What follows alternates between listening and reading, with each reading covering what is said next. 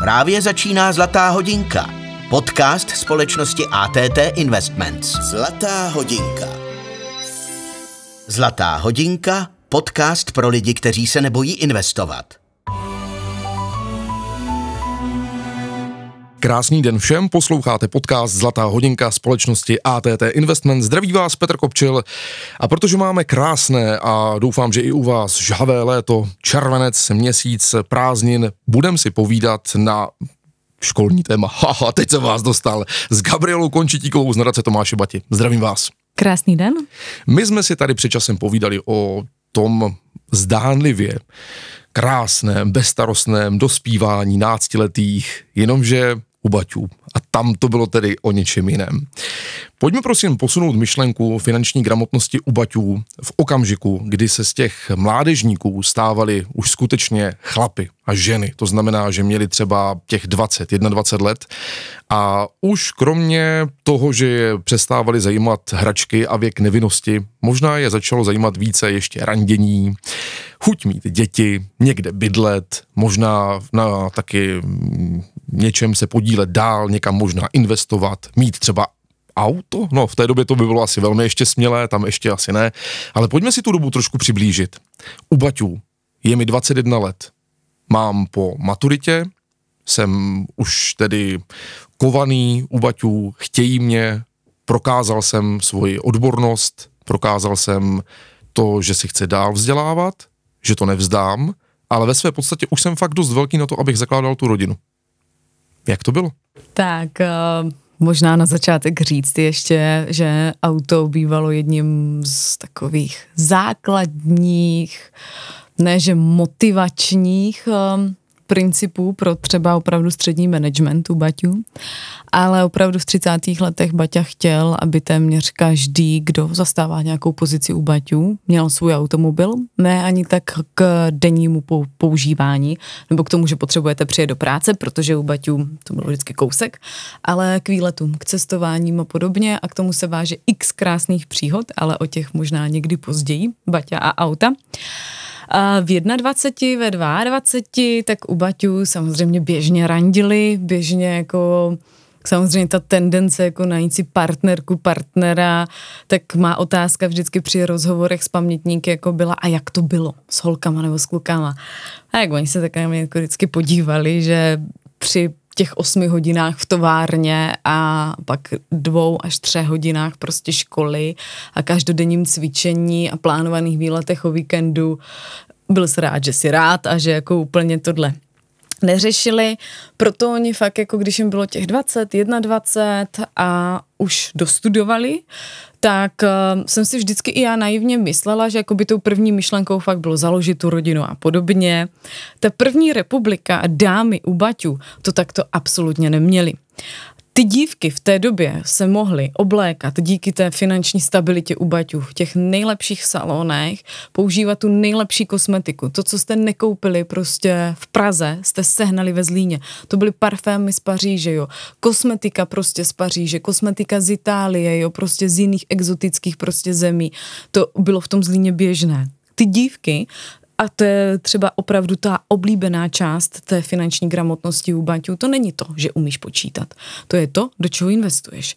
A oni třeba opravdu i v rámci přednášek ve škole, ty já je úplně miluju, tak eh, jste měli třeba téma, proč si opravdu jako nechat ušít jeden kabát, jeden kostýmek a troje šaty, jedny na běžné nošení a jedny opravdu takové jako spole, dvoje společenské, jako opravdu tu velkou robu, opravdu v renomovaném salonu, kdy je to jenom pro vás, protože oni říkají, to, co máš z konfekce, ty si koupíš desatery šaty za jednu sezónu, má jich x tvých kolegyň a nejsou tvoje, nejsou ničím výjimečné kup si prostě, takže to, co my dneska řešíme, minimalismus, zero waste, jo, prostě opravdu jakoby nehromadit. Um, to je klasicky u baťů, jako opravdu měj v tom šatníku, opravdu takový ten kapsulový šatník, jak to začíná být aktuální téma a jenom doplňuji, jo. A prostě pracuji na sebe, ať jakoby ta osobnost, ta energie, ať to jde z tebe, ale investuj jako fakt dopřej si ty věci, jo, protože to, jak ten Baťa říká, to nejlepší je pro nás dost dobré, vrátit si ten pocit, protože oni fakt jako opravdu drželi v té továrně, vydělávali, spořili a taky si to uží. A uží si to prostě za věci, které tě činí šťastný. Patří to k tomu životu. Naivně jsem si myslela, že ty dámy nebo pánové se prostě vdávali, ženili v jedna, ve 22. To téměř nikdo nedělal. Průměrný věk, kdy ty dívky se vdávaly, bylo 25, 26 let. Takže dnes, jak se často řeší to téma, že i třeba jako ty děti míváme pozdě, tak tehdy jako běžně průměrný věk těch prv rodiček tady ve Zlíně, nebo alespoň mezi tými mými pamětnicemi, bylo okolo těch 26, 27, 8 let, bylo to zcela normální. Já když jsem se ptala proč, tak oni jako se tak na mě dívali, jako jestli kladu tu otázku dobře. A říká, a proč ne? Kde já bych tolik vydělala. Já jsem věděla, že když budu pracovat ještě dva, tři roky, tak já si prostě vydělám tolik, že i kdyby cokoliv v tom životě, já jsem vždycky měla tu rezervu. A teď si vem, že ty prostě do těch 21, 20 jako opravdu tvrdě pracuješ, chodíš do té školy, máš ten režim a najednou se ti to uvolní. Takže najednou jsme byli na té svobodárně nebo v nějakém svém prostě bytě, mohli jsme chodit fakt po té práci už jenom za tou zábavou, žádná škola takhle. Už jsme si vybírali ty kurzy. Jako pro toho Baťu je fantastické, jak se celý život vzděláváte.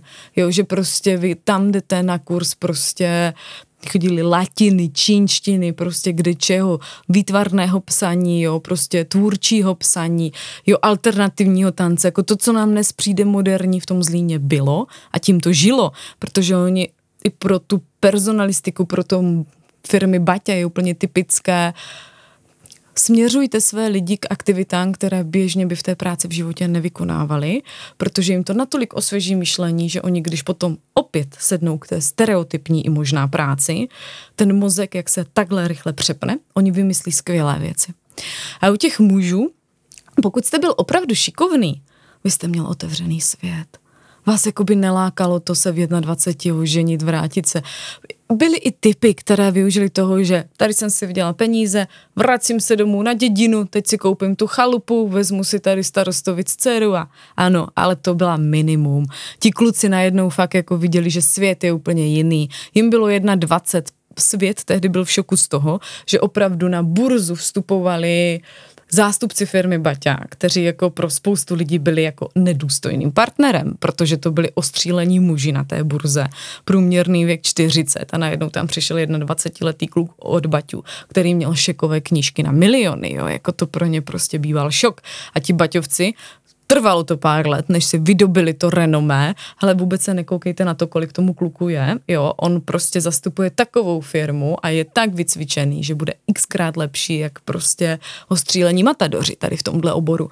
Pro ty kluky bylo naprosto typické, že fakt v těch, když jste byl šikovný a chytrý, v těch 21 jste jel do toho zahraničí. A to je fakt to Baťovo jako prostě jeď ven, buď tam minimálně ty dva roky a pak se vrať domů. Vrať se domů a obohať tu firmu, společnost, rodinu, kohokoliv, o to, co zažil ve světě. Protože ty najednou úplně jinak vnímáš, tobě to tak rozšíří obzory umíš se povznést na ty věci. Pro ty baťovce bylo opravdu typické to, že ti kluci byli tři, čtyři a rozjížděli fabriku v zahraničí. To není, že ty jsi dobrý kalkulant, že seš dobrý prostě na tohle nebo tamto. Ty musíš být skvělý na pět, šest, deset pracovních pozic, protože jste na to čtyři. A ti kluci to zvládli.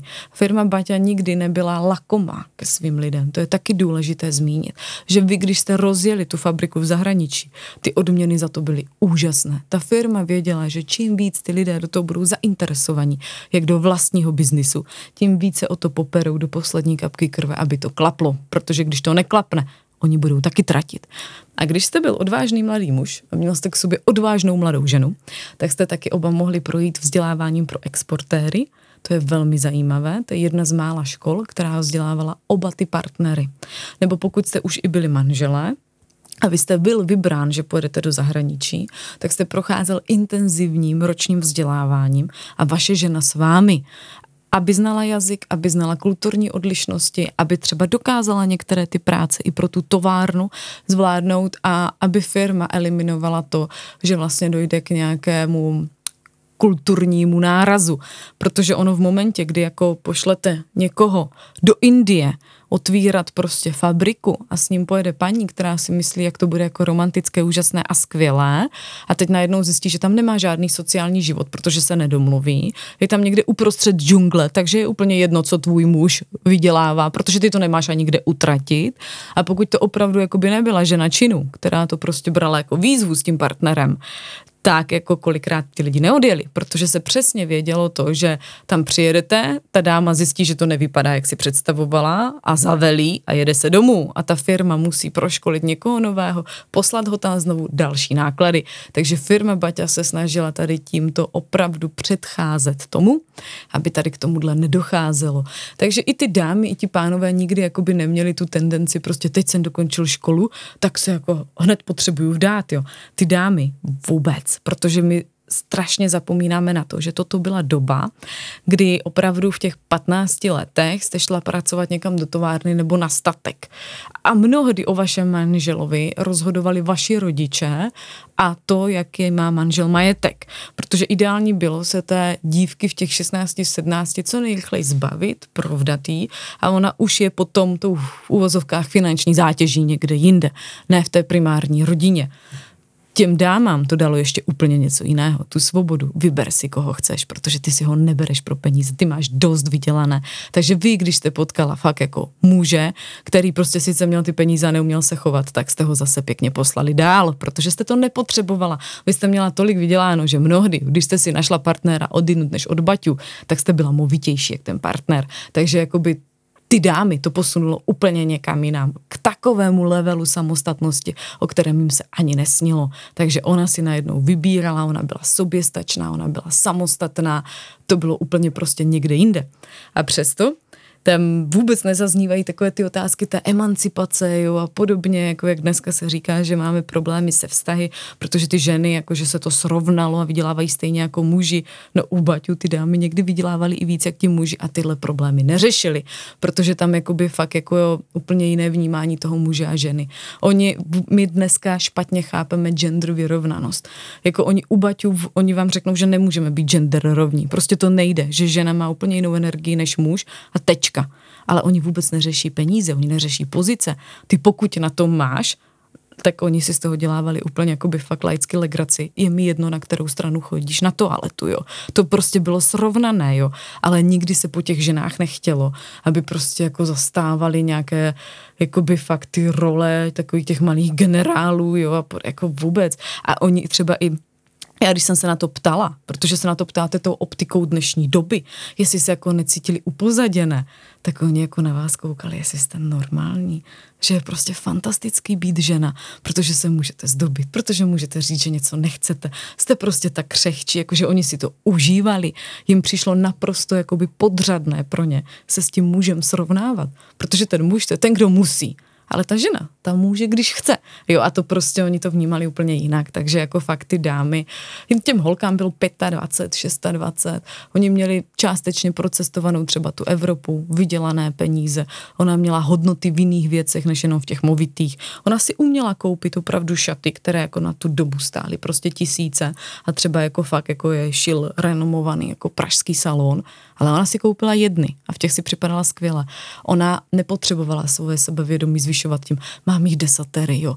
A dneska se cítím smutná, koupím si tohle. Ne, ona věděla, že když se cítí smutná, má si jít zaběhat, nebo si má zajít do kina, ale fakt si nebudu kupovat další kabelku.